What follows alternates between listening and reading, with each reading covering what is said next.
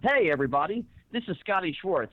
You know, Flick from A Christmas Story. I triple dog dare you to continue to listen to Bobby and Jason's awesome 80s podcast. Heidi ho! Heidi ho! We are here live in Las Vegas on tape, my brother. That's right, my man. Give me some. Give me some skin. Can you hear that? Uh, my That's name right. is Bobby Catalano, and over there is. Jason Pasco. And we are Bobby and Jason's awesome 80s podcast. Yes, we decided to only have one episode of the dumbest podcast. Yeah, we, we did one and we're, we're out. yeah, we're done. It's enough for us. So, what's been going on with you? Oh, just you know, Did, I noticed you had a little rant the other day. yeah. Well, you know, things get under my skin. You know, I happened to be out. We went out, and uh, where was I? I went to uh, uh, Sam's. Sam's Club? Sam's Club and Smith's. So these are two of our, you know, everybody knows Yes. Sam's, but here in the West, Smith's. Right. you know. Smith's is a uh, like a supermarket chain. Yeah, and I just saw them. It was October first. You saw the Christmas, Christmas trees. trees and all Yes. the goodies. Yeah, man, it's way too early for that shit. October 1st, man. I was just, you know, it's still s- I hear it's still blazing hot, everybody out there. And just to see those Christmas trees just after, you know, you see the Halloween candy Right.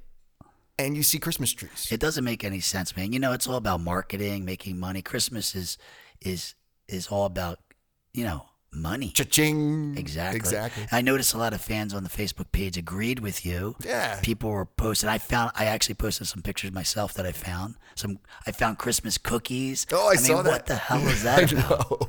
Yeah, so yeah, and everybody out there uh, in listening land, um, when I put the little parentheses on the Facebook page, it said it was me posting. So It was him. Yeah, there's only one person that can post, and it's you know Bob, because you know you guys know me. I don't hang out on social media. I'm kind of like backwards, so He's getting better with it. I'm working on it, kids. So, um, you want to recap a little bit of 14 14 was last week. Uh, Yes, we uh, talked about our boys Wham. Yeah, da, da, You, know? da, you were a little confused about the second album. Yeah, I couldn't. I was You like, just- oh my god, Jason was glitching out. what happened to? Yeah, what happened to Edge of Heaven? Oh Forgot God. all about that one. How do you even do a show with me, man? I don't know. But Yeah, yeah, it but was- uh, it's good to talk about George Michael. I mean, he was such a big part of our lives. so such a big part of our lives, and everybody that you know follows us. follows us knows that's what you know we're we're good for. I don't know if we mentioned this that he um he wrote us a letter He back in the day, us a letter. and Dave Raymond, who was the host of the first host of Dance Party USA, the show, um, he read the letter on the air, and you know it's. You know it's fucked up, bro. I, I think I misplaced it. I don't You- even know where. you got I it know. somewhere. I should have it framed, right? Yeah, you've got like a bunker. He's got, like a bunker where he's got like all to- his I need to dig that up so I could scan it and show everybody. man. Somebody, what was it? Somebody said that you should do a lip sync too, and I had to leave a little snarky comment. and I said, "Yeah, you should redo it. It would be great." Oh man, I don't think that's gonna happen. Maybe we could find some stuff down there. But uh, hopefully, everybody out there is in the uh, Halloween spirit. Speaking of Halloween spirit, man, I know I, I know you like to dress up for Halloween. I love dressing. up Yeah, man, Halloween. it's fun. But it's get, fun. one thing we're not going to be this year is clowns, right? Oh, the crazy clowns in the street harassing peeps. It's like a Clockwork Orange or something. I think in some sick way that it is all some type of promotion right? for the new It movie. Oh, so that's your. That's my idea. Because Okay. uh, look, you don't see on the news any killer clowns. You don't hear. You just hear these one or two little You know, it's messed up though. It's it's affecting like real clowns who do business. Like you know, kids have parties and the clown would show up, and every, now like nobody wants to hire clowns. Well, I don't know why anybody even would want to I anyway. mean, not even a happy clown. So you got to be so. But you know, inside any happy clown that's doing a kid's party, Oh, he's a crazy person. maybe one day we'll dress up as clowns. Oh, I don't know about. But I've heard that you get arrested. You're not allowed to be one. Yeah. For, for Halloween. well, well, But I think, like I said, a marketing thing. Like when they used to have those lights on the sneakers, I think they came out in the '80s, like those little flashing LED lights, and they'd be like, "Kid lost, is found." Oh, and you find out it's really a, a marketing arm for you know Reebok or So by the way, this is episode 15. I don't know if we even said that. kind of just we just blew through that. Got to the Christmas shit.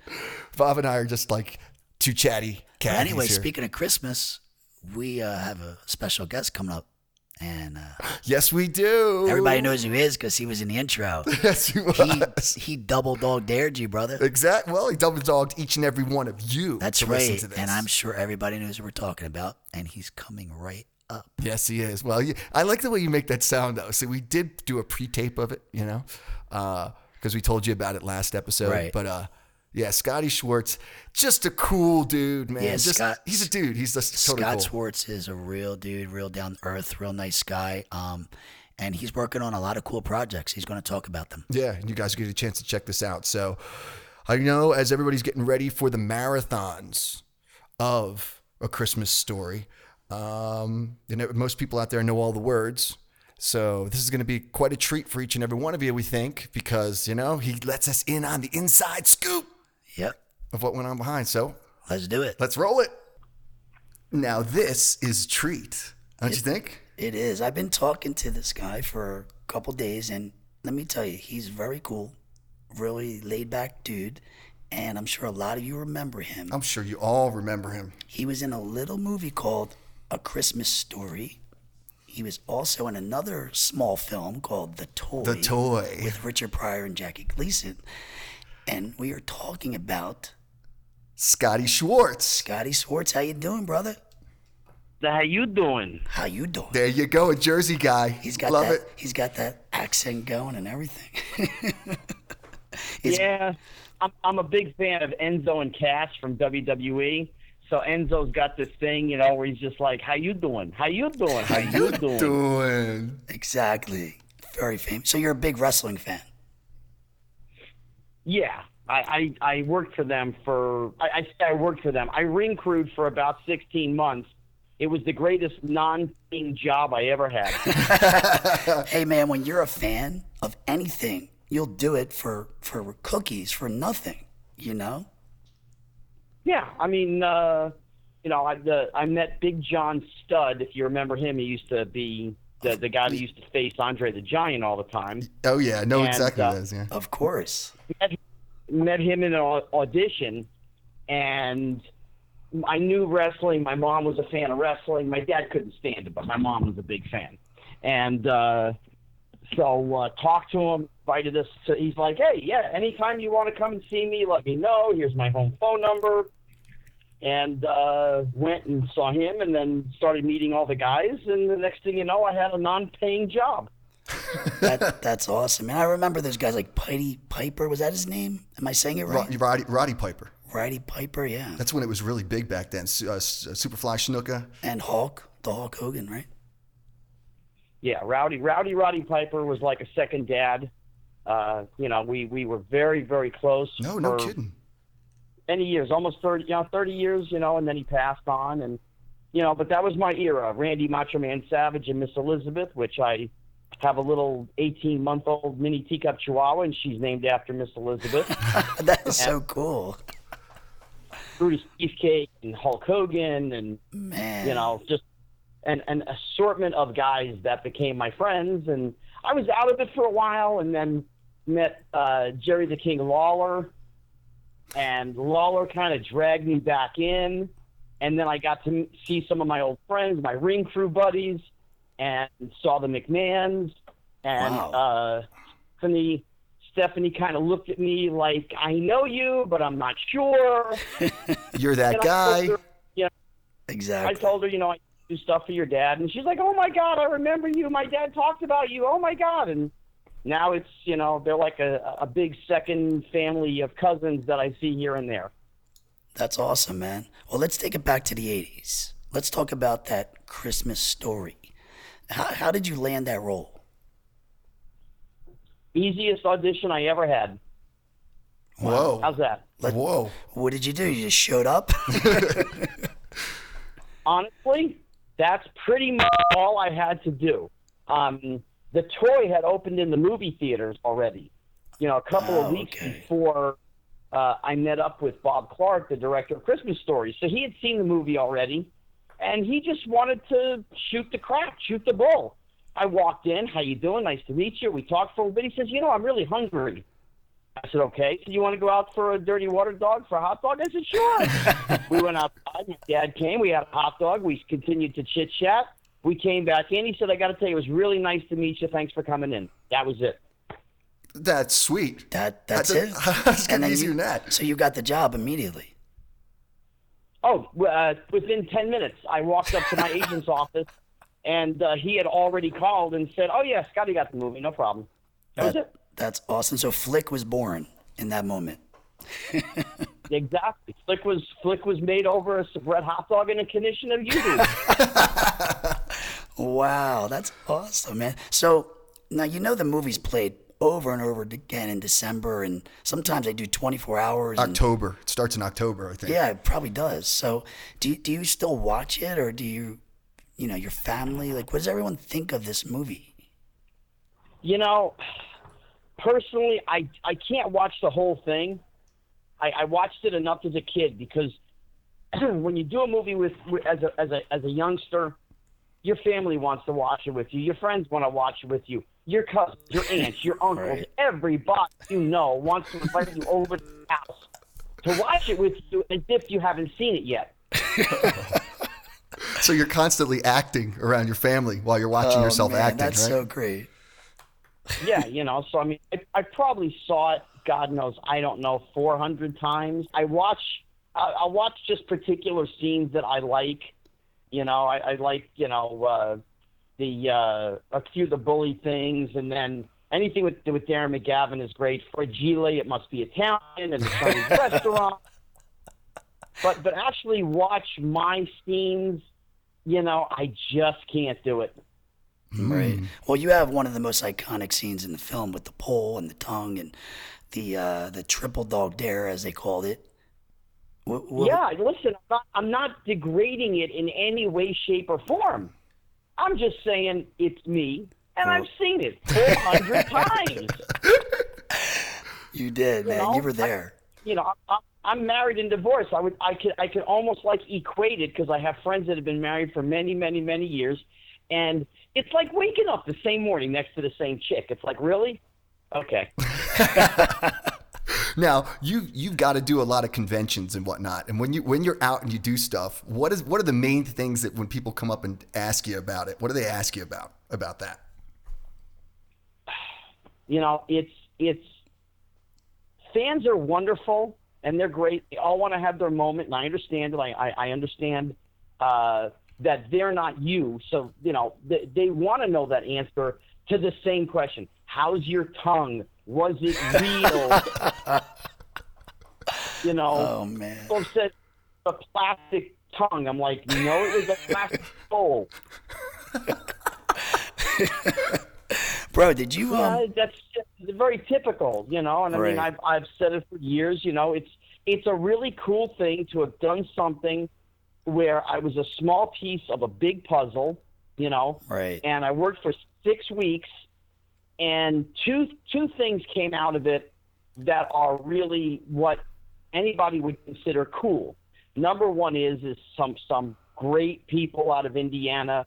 They they erected a full size bronze statue of me with the tongue stuck to the pole. that that there is an incredible compliment. That is really is. Wow. Yeah. There's there's like 26 or 27 actors in the world who have bronze statues. I'm one of them. It's hysterical. That's that's really cool. It is cool.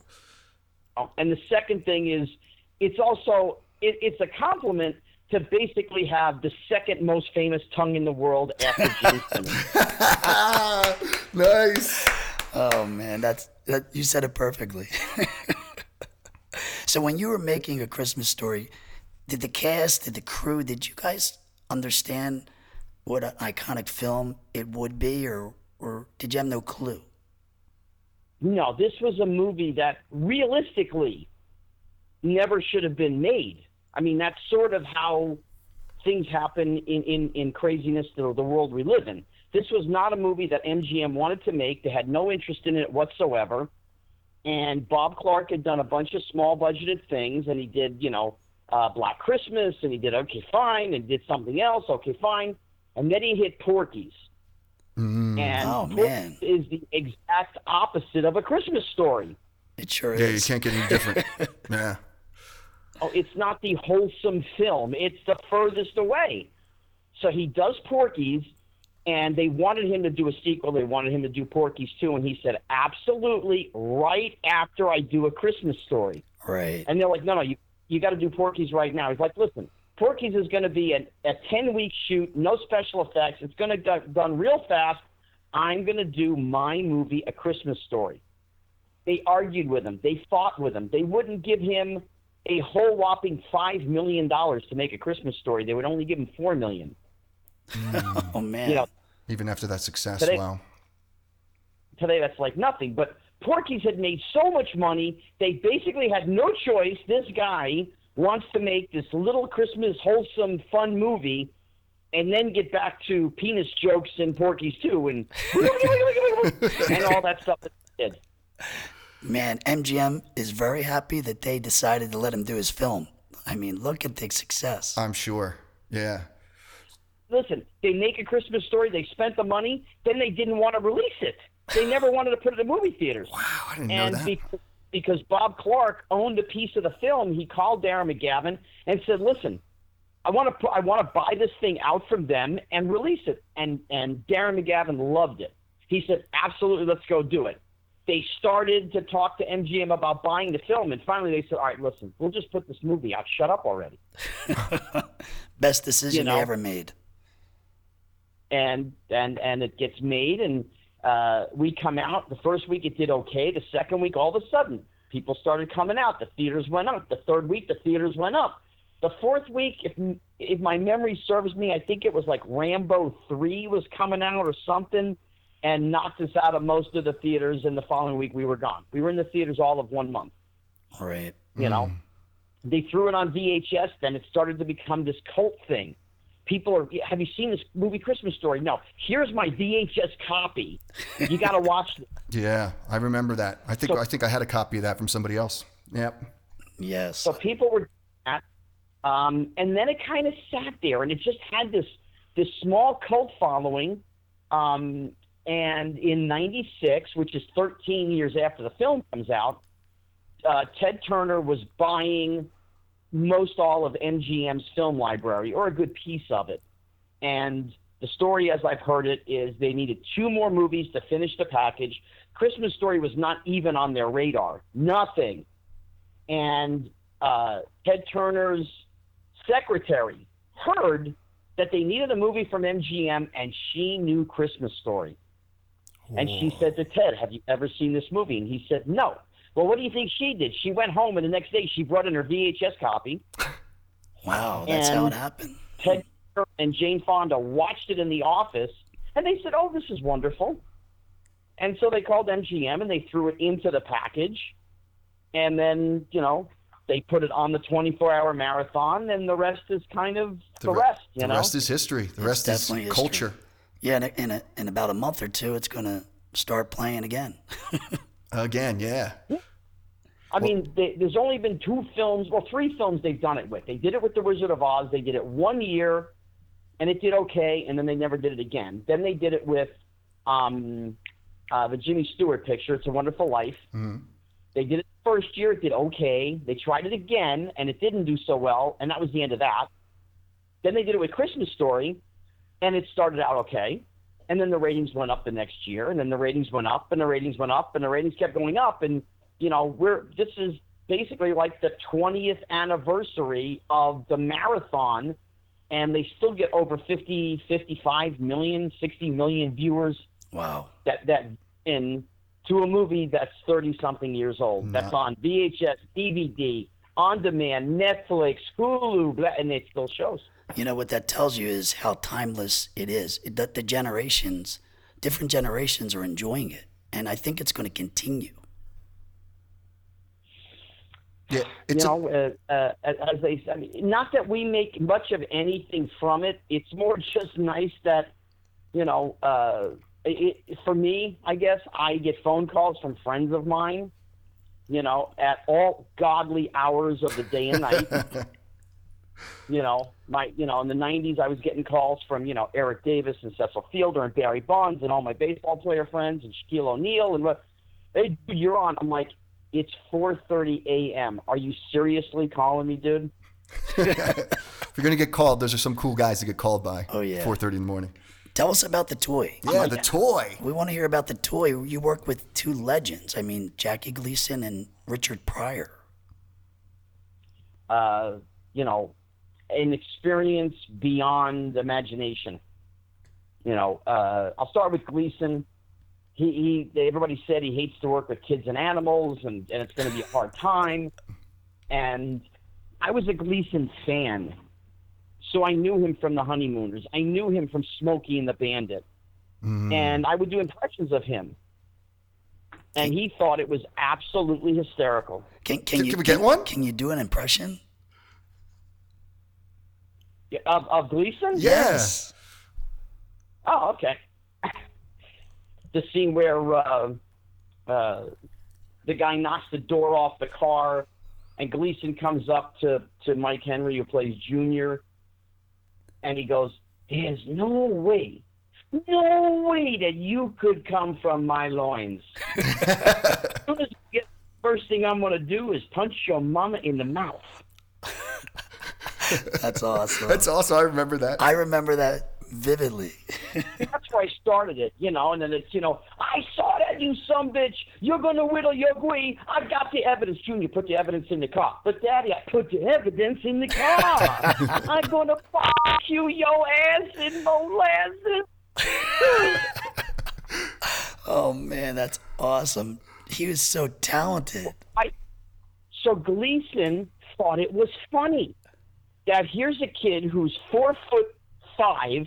I weigh a whole whopping 52 pounds, and I'm doing him. and he he enjoyed it. He really enjoyed it to the point where he took the time over the course of the shooting to help me, educate me. He taught me how to shoot pool in, in the in the house. Whoa. Um, How cool is that? you know, it was phenomenal. You know, we had we had good, fun conversations about vintage Hollywood. I was a big fan of, you know, the old days. So it's like, you know, talking to him about music in the '50s with Sinatra. He loved it. I'm 14 years old. It was terrific. Wow. Um, so I got along with him, and I mean Richard Pryor. You know, there there is no human on planet Earth. I don't think has ever existed to be so kind, care. Uh, not want to say careful, um, care, caring for me, caring for a kid, um, generous with his time, fun, was studious, and wanted to be a teacher at the same time. He'd be sitting reading a book, underlining something, and he'd ask me, "Hey, do you know much about World War II, or do you know much about this or that, or whatever it was?" And he would share things with me and teach me, you know, and that that lasted the entire time we were on the set, off the set, after the set, and up until the time when he couldn't even talk anymore. You know, he was my he was my friend, he was my older brother, my muse Right. Wow. he, be, beyond belief. Before you guys had started the thing, we had talked about coming to America. Yeah, well, that all that all was Richard. That all became because of Richard. I'm, I'm at his house one day and we were chit chatting, and something came on with Eddie Murphy, and I mentioned that I was a fan of Eddie Murphy's or whatever, and then he's like, "Who else do you like?" And I was mentioning a bunch of people and whatever, and he's like, "Well, do you listen to you know the comedy albums?" And I said, "I said honestly, not really." I said, "I've listened to yours." I said, "I've, I've listened to a couple Redd Foxx albums. I like them, but not as much as you, or whatever." And about a week later, he calls me up. It's like 11:30 in the morning. He's like, "What are you doing?" I'm like, "Nothing. Come on over to the house." So I go over to the house. As soon as I walked in, we walked back out. I'm like, "Where we're going?" He goes, "Doesn't matter. Come on, let's get the car." now you have to picture this. This is a, you know, 40-something year old African American gentleman driving the white boy in the white Rolls Royce. What a great visual. See what that looks like. Yeah. That's awesome. So we, we go down in, into Hollywood. He takes me into Paramount. And if you know anything about the studios, you pull up to the gate and the guy says, you know, can I help you? Blah, blah, whatever. The guy looked at, looked at us, looks in the car and goes, oh, Mr. Pryor, how are you, sir? You go right ahead. so Respect. we pull onto the Paramount lot, and he takes me up to the soundstage, and the sign says "Coming to America." Well, I don't know what that is. Remember, it's not made yet. It's just in production, so nobody knew what it was. And I walk in the door. We walked around for four minutes, and there's Eddie Murphy. And Oh. Richard brings me over and says, uh, "Hey, Eddie, this is my boy Scotty from the toy. You know my little buddy? Yeah, this is my this is my little brother." That was it. I was in. Wow. Wow. You're there with two legends. What a what? How awesome is that, man? Wow. I, listen, I mean, I, I was there for a whole day, so I met James Earl Jones and I met John Amos, who's still one of my good friends, and everybody in Arsenio and whatever. And, you know, I'm, I'm Richard's boy, which was fine. Right. It's okay for a little Jewish kid to be a black man's kid. Yeah, there's nothing wrong with that. Not at all. No, uh, you know, What- by far though the most incredible human being I will ever meet. It would take a miracle for anybody to knock him off, you know, that that platform. Then you know, thank you for sharing that because a lot of people, ourselves included, didn't even know the depths of how just how he was like that. Yeah, the relationship that you had with Richard, and it's great. Listen, I mean, you know, I guess it had to be about the time I had started working at the comedy store in the late '80s, and I, I was seeing Richard a lot, and we were at um, oh god, Mel's Diner on Sunset one night, and it was late, and we kind of were sitting in the back, and his back was to the door, so nobody could really see him and come over and bother him, whatever. And I said something. I said, "Listen," I said, "You have no ego. You're you are who you are. I mean, I know you're Richard, but you have no ego. How is that possible?" And he looked at me, dead square in the face, as serious as a heart attack, and he goes, "And how much does ego pay?" Yes. And I said, "Well, well, nothing. It's it's a mindset." He goes, "I understand that, but is it beneficial to me, my family, my home, my my car payment, any of that?" And I said, "Well, no." He said, "And why bother to have it?" That's incredible. Wow, that's an, that is It's spot on. yeah, that's Spot on. what a what a thing for you to learn from someone like that. And this, you know, that's that's amazing, Scotty. I mean, you took it one step further. Don't don't you celebrate him every year with something called the Ten Days of Richard Pryor? honestly, I celebrate him every day, uh-huh. 365. Right. Mm. He's in he's in me. He instilled things in me. He taught me things. He showed me a path. You know, as as you know, and it's funny because I was at a certain age. You know, I had my 14th birthday while we were shooting the film. So I'm pre-puberty. He would say to me, we would actually be sitting on our director's chairs, and he'd look at me and say, "So, what do you think of her?" And I'd be like, "Oh, she's she's, she's pretty hot." He'd go, "Yeah, she was in my room last night." Oh. That's so great. Yo, man, you, when I watched a toy and, and you were in that warehouse, it was like your room with the pinball machines and everything. I, as a kid, I was like, man, I want to be in that room. Yeah. What did you What did you feel like being on the set as a as a fourteen year old? Um, I started. It was a job. I mean, that that's sort of like how I have to, to to sort of put this in perspective. Right. The the beginnings of it was a job. I mean, the first day was a disaster. That's a whole different story. But once I got past that first maybe week, it wasn't a job anymore. They made it fun. Richard made it fun. Richard Donner made it fun. The other the crew guys made it fun. You know, I had a pinball machine in my hotel room. They said, "What do you like to do when you're not on the set?" And I said, "Well, I play pinball. I was a I used to play at the 42nd Street Arcade in Manhattan in New York, and I even have a certificate. I'm a pinball wizard." Mm. Nice. Nice. So so I play pinball. They said, "Oh, okay, no problem." They didn't even say anything to me. I got back to the room, and one of those haunted mansion pinball machines was in my room. Wow. That's They that's took very- care of you, man. Yeah, that, that was good looking out. You know, at the time, you know, I'm not. I, you guys are probably in the vicinity of my age. We are. You know, mid Yeah. to late. Mm-hmm. And Mattel Intellivision had just come out. And so you had Atari 2600, and you had Mattel Intellivision. Right. I had them both. I know what you're talking about. Yep. Me too. and they sent over five machines because we were promoting the film in the toy in the toy store where I get Richard. When you're seeing him in the Wonder Wheel, kind of a side view behind us, you see a big sign Mattel Intellivision.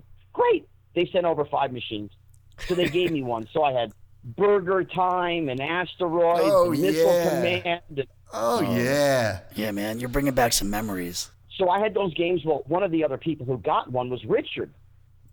The normal schedule, five days a week, 11 to 11:30 p.m. local time in Louisiana in Baton Rouge. The Honeymooners was on television on the local station. 11:32, my phone would ring.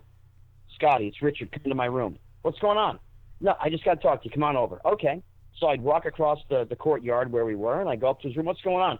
Listen, I just got this new game, Donkey Kong. Come on, we got to play. Oh man, one of my all-time favorites.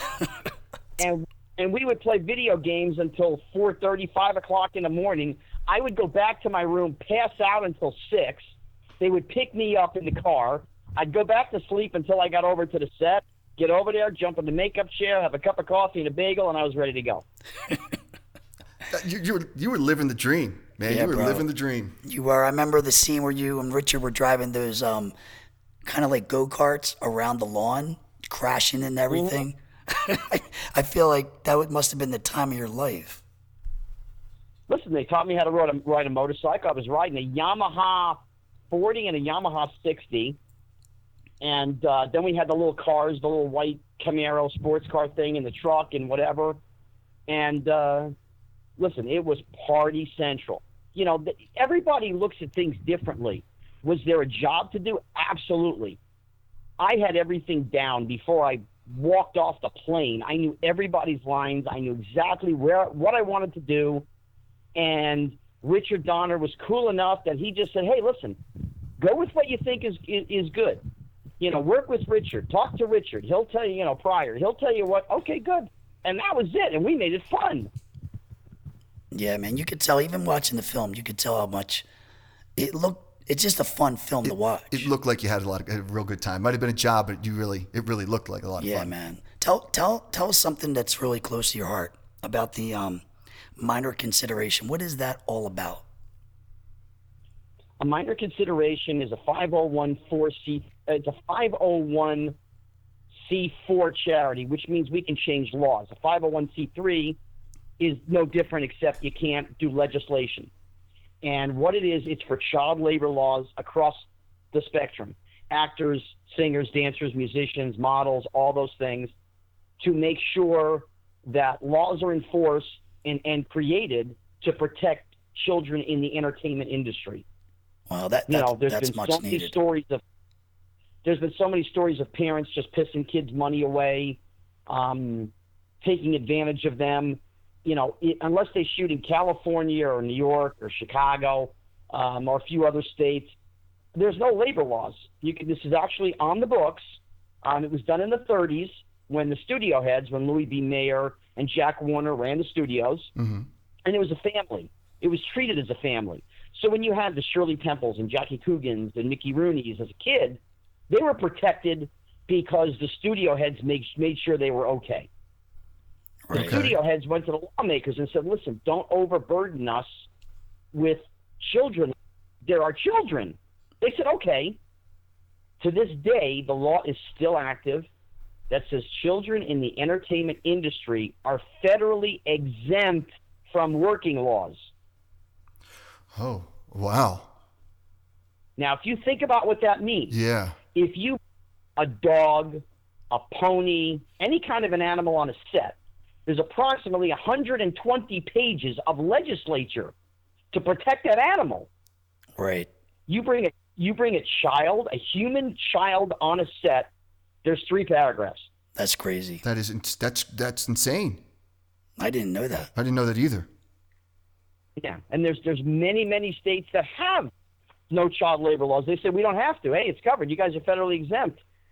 You know, I- Is That's that it. is that why you see a lot of films and TV shows going out of Hollywood and shooting in other states? Mm hmm of course. Right. you know, you've got you've got more studios going up in uh, Georgia, North Carolina, South Carolina, Louisiana. They have very, very few labor laws to begin with, let alone child labor laws. Right. Wow, I never knew There's- that. Yeah, I mean, you know, the one thing that I always say is we are a product. We are not a person. Children on a set are products. They use them, they get done with them, they're on to the next one. You know, it's the Rubik's Cube effect. You are hot today and you're not hot tomorrow. Right. You know, so part of what I particularly specialize in is I like to talk to the kids. I say, listen, I know you're 12 years old. I know you're on this TV series making $40,000 a week, which you don't, they don't even comprehend what that means. You know? Yeah, they have no Right. idea. You're- Yeah. Yeah, they're 12. Yeah. and I try and explain to them that being an actor is a wonderful job, but it's the worst job in the world because you make no decisions. You can be the greatest actor that has ever been created. However, if the guy across the table is looking for somebody two inches shorter or two inches taller, you don't get that job. You're looking for a kid with blue eyes, you have hazel eyes. Up, you're out. They want blonde, you're brunette, you're out. They want they want uh, Henry Thomas is a good example. Dead serious. I, I used to call him the Al Pacino of the kids. serious. Maybe, you know, before Pacino did a little comedy, but very serious. Whereas me, I was a wild card. I was fun and crazy and laughing. I was more the Gleason Pryor, let's go have a good time kid. Save your money. Understand this is not going to last forever. Save your money. Be smart. You're on a set, especially kids on TV series. I tell them every week you're shooting. What do you want to do? Oh, I've had kids. I want to be a producer. Great. Do you sit in on the producers' meetings? Well, no, I just watch them. Forget that. Go ask the producer if you can sit in on a production meeting. I guarantee you he'll say yes. Because A, he wants you to be happy and not upset. And B, if you're showing that much interest, he wants to see what what you can do. Mm. You want to direct, you want to produce, you want to write, go sit on those meetings. You will learn so much. Just walk in, keep your mouth shut and your eyes and your ears open, and you will get a free education that will last you until you're dead, and you will always have a job. Yeah, man, that's great advice. That's really smart, especially for starting so young. Uh, Where are you at right now as far as minor consideration? Are you pushing for any particular legislation? How far along are you? Oh, we've changed legislature. It started in, in 1989 by Paul Petersen, who was on the Donna Reed show, and he started it for a different reason. He started it for uh, people in need. They needed to talk to somebody. A friend of his committed suicide, and he wanted to make a group of people who had been there. They had done that. So if somebody, you know, mentally is in trouble, they can talk to somebody. We have doctors now. We have lawyers. We have, a, you know, uh, uh, doctors in all phases, whether it's a surgeon or whether it's a psychiatrist. You need something and you call us. And as we say, you qualify, meaning you were a child actor. Um, we're going to get you to the right person. Right. You know, none of us get paid. It's not a paying gig. You know, this isn't, you know, stand up to cancer where they have a board and everybody makes a quarter of a million a year to do this. We make nothing. What's I the, give anywhere from 10 to 25 hours a week talking to people. I had a young actress called me yesterday. She did a lot of stuff in the 70s. Her parents pissed all of her money away. I said, personally, I said, I don't know statute of limitations, what can or cannot be done, but this is the attorney to talk to. He specializes in this kind of stuff, entertainment law. You could definitely tell you're passionate about it. I mean, you, and who better to talk about it than someone like you? You know, in your Yeah, I position, mean- coming up how you did. Yeah, bro, you you're you're an advocate, and it shows how much you care about these kids. They need people like you, because when you're 12, you you don't know what's going on. Yeah, you don't. Oh, and I mean, honestly, I I hit the point where, and I say this, and, and I don't say with any disrespect to anybody, but I got tired of losing peers and friends. You know, Dana Plato goes, and Haim went, and uh, uh, Gary Coleman went, and Jonathan Brandis, you know, hung himself, and you know, eh, what is it going to take? How many DUIs do we need to see? How many drugged out kids do we need to see? And I mean, on a big scale, is there drugs everywhere? Yes. Whether it's Oklahoma, Mississippi, or LA, it doesn't matter. There's kids on speed and on crack and on and, and you know uppers, downers, whatever. I that was that was just never me. But um, kids in show business, you're under the microscope. Something happens, it gets blown way out of proportion in most cases. How do we prevent that? You know, you, you got a 15 year old kid on a Disney show. He's beginning to hang out with the wrong crowd. and his parent is concerned. And I did this. That's why I'm sort of telling the story. And um, I talked to the mom. I went to see the kid. I said to her, listen, I said, I'm going to take your son out for a little drive. You'll be fine. Just, you got to take my word for it. And she's like, okay. And I took the out to the kid on the, on the Sunset Boulevard, and I stopped in front of the Viper Room. Oh, River Phoenix. And I stopped him right there, and I said, listen, I said, uh, do you know who River Phoenix is? Now, the kid's 15 years old. He says, no, I have no idea who that is. I said, okay. I said, you are standing on the spot that he OD'd. He dropped dead exactly where you're standing. He's like, okay. I said, he was a child actor, just like you. And he started hanging out with the wrong crowd, just like you. It starts out with a little smoking of pot and a little drinking, and then it goes to different places. And then we continued to talk, and I got back in the car, and we went someplace else and talked, and then I took him home, and I said, listen, I said, you know the work I've done. You, you've been watching me for years, and he was a big fan. I said, I have one request. It's sort of your homework that's going to take you about three minutes. He's like, okay. I said, go on Google and look up the Wikipedia page for River Phoenix. I want you to read it. Just think about it and put yourself in his shoes at the age and what you're doing. I said, I'm not going to tell you what to do. I'm not your daddy. I'm just going to tell you, we don't want to see this happen to you. We want you to be happy, be wealthy. By the time you're 18 or 20 years old, you don't have to work another day in your life, but have a good life, a, a fun life. And he looked at me and said, okay. And I talked to his mom for a few minutes and I went home. She called me up two weeks later. She's like, my kid hasn't said five words about you. But on the other hand, he has not seen those people. He hasn't been drinking. He hasn't been smoking pot. And I don't even know how to begin to thank you. I said, You don't have to thank me. Him listening and learning is thanks enough. I wanted to just put this in this kid's head. Right. And it worked. Yeah, you, you made a point, and he listened. Wow, big big big props to you, Yeah, bro. bro, that's awesome. Real, really, real, lot of respect. it, it's tough. Now, I'll give you the other side of the coin. Frankie Muniz, I'll even tell you who he is. He was doing Malcolm in the Middle. He's making five, six hundred thousand a week. And next door to, to their soundstage, the other back of the soundstage, was a show called Titus that was shooting on Fox. The younger brother in Titus was Zach Ward, who played Scut Farkus the bully in Christmas Story. Oh, okay. Okay. So he and I are friends, and I'm going over the set all the time. And one of the guys, one of the crew guys from Malcolm in the Middle, came over to me and said, Scotty, can you try and talk some sense into this kid's head, please? He's an idiot. I said, okay. And we would shoot basketball all the time on the side of the sound stage. So I knew Frankie. He was cool, okay.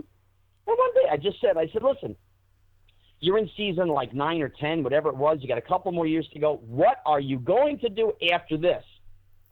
And so I'm, I'm going to produce. I said, that's wonderful. Are you going to the production meetings? No. Then how are you going to know how to produce? Well, I'll figure it out. Okay. Mm. If that doesn't work, what else? Well, I want to write. That's wonderful. Are you going and sitting in with the writers? No. Mm. How are you going to learn how to write? Oh, well, I can read a script. Great. Strike two. So I said, let's just say, for all intents and purposes, that doesn't work. What are you going to do? The answer of the decade I'm going to become a race car driver. Wow. What, that, yeah, that's He- the answer of the decade, he bro. said that. Wow. Yeah, I mean, I'm not sure if you watch Fox or ever watched the Indianapolis 500. I don't see Frankie Muniz sitting in the car. no, no, me so either. Yeah, bro, I haven't seen that. it, uh, it took him a couple of years, and he burned through all the money, lost the multi-million dollar house in Malibu, and where do you see him now? Nowhere. You don't. Exactly. You know, some you can call saving. I don't call it saving. I call it I call it helping.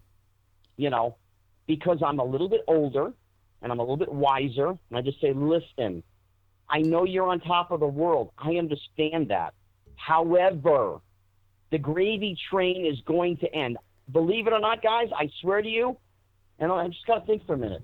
This was two weeks ago, so this is the first interview I've done since this happened. I ran into Justin Bieber. Oh, Okay. Okay. He was at Jerry's Deli in Studio City, and he had, I had just left, and he was going in, and I said, "Oh, this is going to be fun." I said it to myself.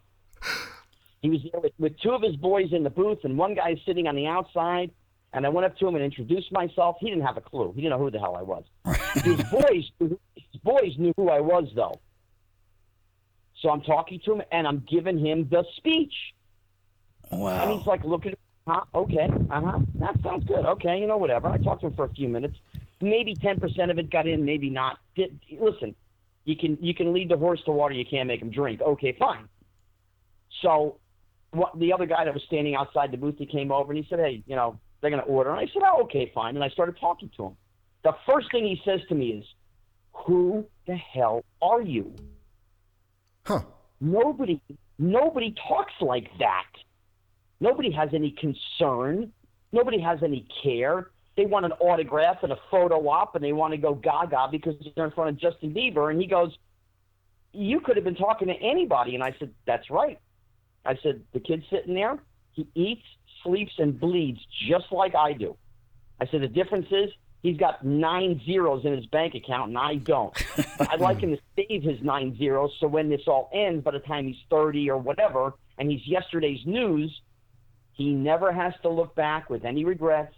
And he's got plenty of money to do anything in the world that he wants. If he wants to quit show business, buy a hundred acre ranch in Montana, he can do it Exactly. and live happy ever after. I, I, I think a kid actor who did it right, you worked with. Um, the actor who played Ralphie in the Christmas story, isn't he a big producer now? Peter Billingsley runs uh, um um oh my god Vince Vaughn's production company, Wow. Wow. Yeah, he did Iron Man. and that's well at the time. First, he was friends with Jon Favreau for years. I mean, they go all the way back to the Rudy days. You know, and uh, from the story I understand is Favreau asked him uh, if he could help a buddy of his out. He was coming to L.A. Didn't know anybody. Can you? Sure, okay, fine. You know, and even so much as gave the guy a hundred bucks for his headshots. And the guy said to him, "If I ever make it in this town, you're my boy." And that guy was Vince Vaughn. Whoa. That is so cool. Wow. Just from being cool and being a nice guy. That's amazing. Yeah, I mean, again, it's it's not even a matter of being a nice guy. If we're homies and you're my buddy and you say, "Hey, listen, uh, you got a two bedroom apartment, I got a studio, I got nowhere to put this guy. He's a nice guy, he's an actor, you know, he's coming up. Help him out for a couple weeks to get on his feet." Well, of course you're going to say yes. Your friend's asking you to do him a favor. Of course you're going to do it. You Right. know, and it's you know, and I I make a joke. I mean, I've done stand up and whatever, and I say, "Listen, I've had a hundred people sleep on my couch. Not one of these freaking people have ever done a goddamn thing." Oh man, yeah. What do you what do you think about? Um, I'm real curious your opinion because Jason and I had talked about this in a couple other episodes. Yeah. The whole Corey Feldman deal because he was another big '80s kid actor, and I see him doing this crazy routine on Yeah. the Today Show. I mean, did you see that? Yeah, What's your interpretation of that? Can you give us an interpretation? Oh, oy vey. Um, let's see. Let's see. How do I want to say this to be semi-politically correct and not be politically correct? Um, he is stuck in 1987. He's always been that way. He's the exact opposite of Richard Pryor because Feldman's ego is bigger than the Grand Canyon. Um, he believes the press. He believes who he is, and has he had an easy go of it? No, most of it's been self-induced. You know, when you piss it away on drugs and booze and broads, that's what happens. Um, he has survived with a lot of luck. He has survived with a lot of people feeling sorry for him. He blamed his father for actually stealing his money, which was inaccurate. It's sort of like the the uh, the debate last night. You could have put Feldman on that stage.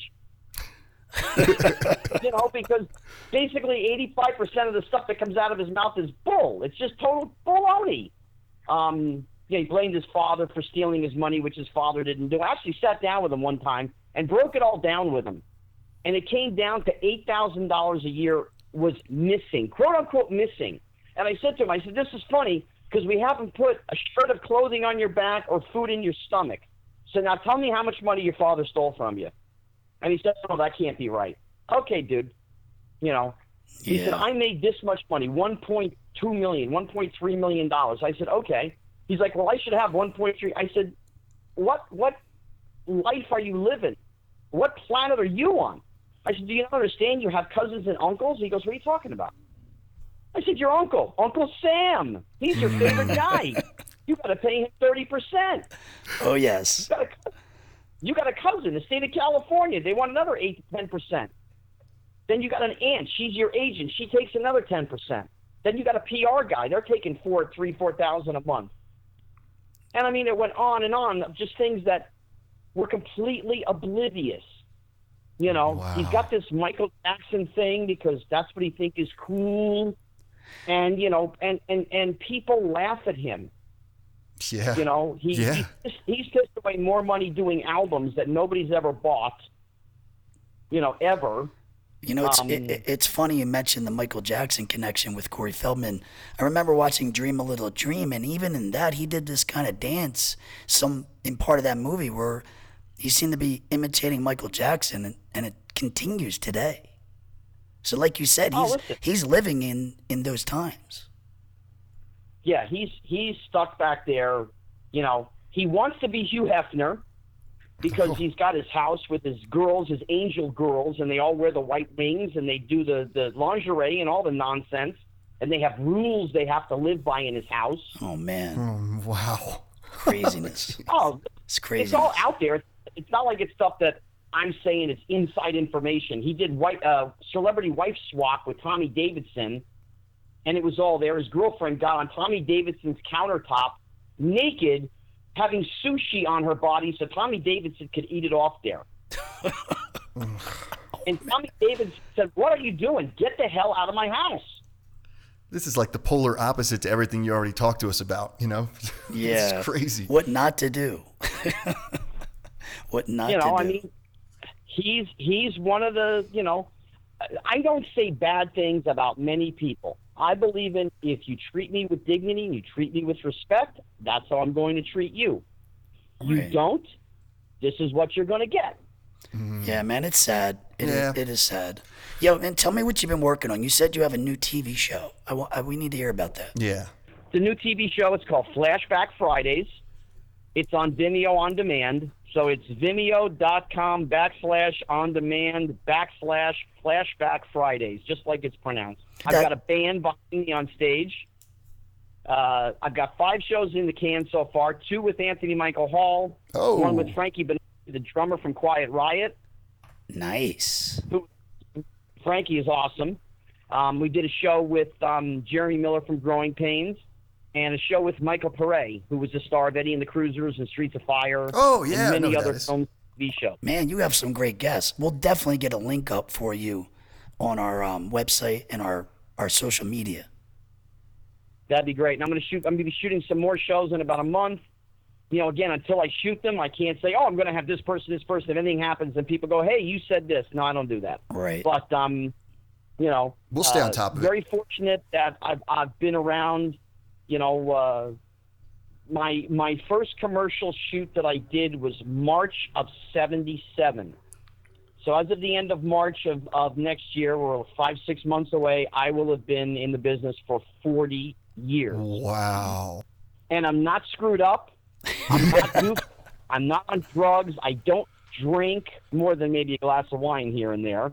Um, you know, I could tell you I've done cocaine one time in my life, but it was sort of I didn't really have much of a choice. When women are getting naked, you got to do what you got to do. Um, you know, I was actually I, I was 19 years old. I did it, and honestly, the next morning I got up and I made one phone call. Believe it or not, this is absolutely true. I called Richard Pryor.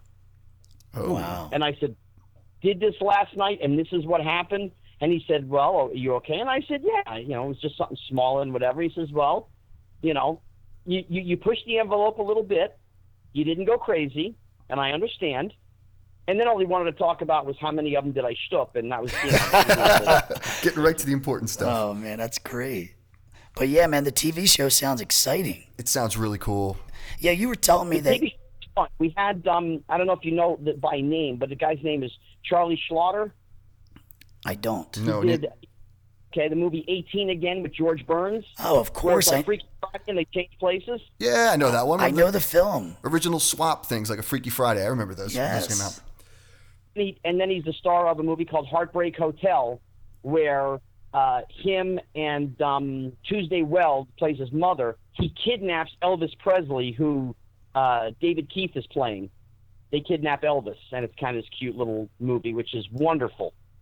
That Um, so really he's cool. actually the drummer. He's the drummer and the leader in the band. So I asked him if he would come and do it, and and he couldn't say yes fast enough because he and I are friends, and we had a bl- and it was great. So I mean, here we are on a stage, and we've got toys and games that are vintage from the 80s and 90s, um, and everything from Godzilla things to uh, my little girl, my little my little doggy Miss Elizabeth. I made an action figure of her, a little Star Wars action figure, and I had WWF action figures and a Hulk Hogan cape from um, Thunder Lips from Rocky Three. Yo, man, you're you're a man after my own heart. You're Yeah, you're, you're- a collector, and if you saw our studio, I have so much memorabilia and cool things. You would definitely appreciate Yeah, it. Yeah, you totally dig it. Well, my dad's had for the last uh, 28 years, going on 29 years. My dad's had a shop here in the Los Angeles area. Um, it's called Sports and Movie Stuff, and it's in Simi Valley, California. And it's about 4,000 square feet of stuff. Yo, Jason and I will make a trip there. We Pilgrimage. yeah, we have to see that. It's it's walking in the museum. You want to see stuff from the 20s? No problem. You want to see stuff from the 70s and 80s and 90s? You got it. He doesn't buy the new Funko pop head things. That's not what he does. You want stuff Roy Rogers, Hopalong Cassidy, Right. vintage Disney, Authentic. You know, Yeah, the authentic. vintage stuff. photos, toys, games, dolls, action figures, any of that kind of stuff. That's what you come there for. Did did um Scotty? Did you keep any um props from your films or you know memorabilia? Uh, the toy, I have my military uniform. I have my motorcycle uniform. Uh, I had the Spider-Man pajamas. Somewhere the bottoms they, they grew legs and ran away, but the, but the top I still have. Um, I remember some those. other, some other shirts and stuff that they gave me. Christmas story zero, nothing. It was all rented stuff. Oh, It okay. was all rented wardrobe. With that, but with that budget you mentioned earlier, I could see that. Yeah. Yeah, four million dollars doesn't go far. I mean, uh, Peter has one of the bunny suits that they made for him because it was specially made for him. And the kid that plays Randy, the little brother, Ian Petrella, he has one of the snow suits because, again, they made it specially for him. Right. And they gave him the Zeppelin. They gave him the Zeppelin from the Christmas tree scene. Nice. You know, outside of that, nothing. And then I did another film called Kidco, and you know, I got a few pieces. I know I got my boots, and I got a couple of shirts somewhere. They're in boxes. You know, That's cool, um, man. That's cool. The you mem- know, it's the memory. I was more after. I was really when I was doing the toy, I was after Richard stuff. You know, even back then, I was like, you know, I wanted his Spider-Man pajamas. You know, and I asked him one time for his. I, I went on the set when he was shooting Brewster's Millions, and because they shot in Manhattan in New York, and he introduced me to John Candy and all that, and that was great and whatever. And I told him I wanted the Chicago Cubs thing because I was always I was always a a, a, a, a diehard Yankee fan. And that was always my first team, and the second team was always the Cubs. And he's like, one of these days I'm going to find the shirt and send it to you, and that just it just never happened. That's just the way things go. I just never bothered him for it again. Right. Yeah, you were telling me we have a lot of listeners who uh, watched um, a dance show that Jason and I were on, Dance Party USA, and you mentioned that you remember the show. Is that true? Yes, I knew a, a member of the cast. Yes. Cool. Cool. Well, her name, her first name was Casey. I don't know what she went back then as a last name, but uh, she was one, I guess, one of the dancers on the show with with during Kelly's time there, and Right. uh, she uh, she was my ex-wife. Oh, Oh, we have a connection. there we go. well, yeah, I mean, you're from Jersey, so the show is really big in the tri-state area, and um, Yeah, man, we had a lot of fun. Well, listen, you know, if, if you guys are big in the tri-state area, October 28th, 29th, and 30th, that's Saturday, Sunday, or Friday, Saturday, and Sunday, is the Chiller Theater Show. It's in Parsippany, and you can go to chillertheater.com. Chiller they've Theater. got about seven celebrities there, including Meatloaf and from the Rocky Horror Picture Show, and Tim Curry is doing an appearance. He's going to do photo ops.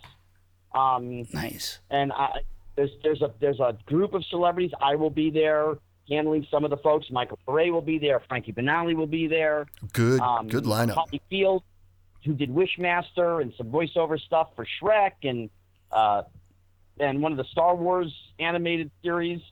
Um, still working some things out with a few other people, but uh, you know, it, it's a great show. If people like science fiction, horror, sci-fi, any kind of movies, you know, at all, their dealer's room is a couple of hundred dealers of, of, of memorabilia stuff. And of course, there's like 70 celebrities to come out and see. So, you know, it's Chiller Theater in Parsippany. Got what- what's the date again? What are the dates? October 28th, 29th, and 30th. Yeah, do you ever make it to Vegas? Oh, sure. I have friends in Vegas. Actually, actually, I don't want to forget her name because she's one of the guests that's going to be there. Is Teri Weigel, Oh yeah, I remember her. and Teri Weigel was actually on Married with Children. She's the great-looking brunette who got, who comes in and she's like Shoe Man, Shoe Man, you got to help me, Shoe Man. and they always stuff and and the, the guy that's um, Darcy's husband, and I can't remember his name in the show now. Oh, I know who he is. I could see him. I could see his face. I don't know his name either. Mr. Darcy, he would always say, "No, I'm sorry, we're closed." And she goes, "That's funny. Most of the time, they close the door when I'm inside." And then she leaves. she was also she was a Playboy playmate. Um, she uh, I remember was her. in Return of the Attack of the Killer Tomatoes. Oh yeah, plays big one. George Girlfriend. I think I remember that VHS cover. That's cool, Hmm. man. Yo, bro, it was a great time talking to you. Did did you enjoy your conversation, or what do you think? Oh, these are great. This is fun.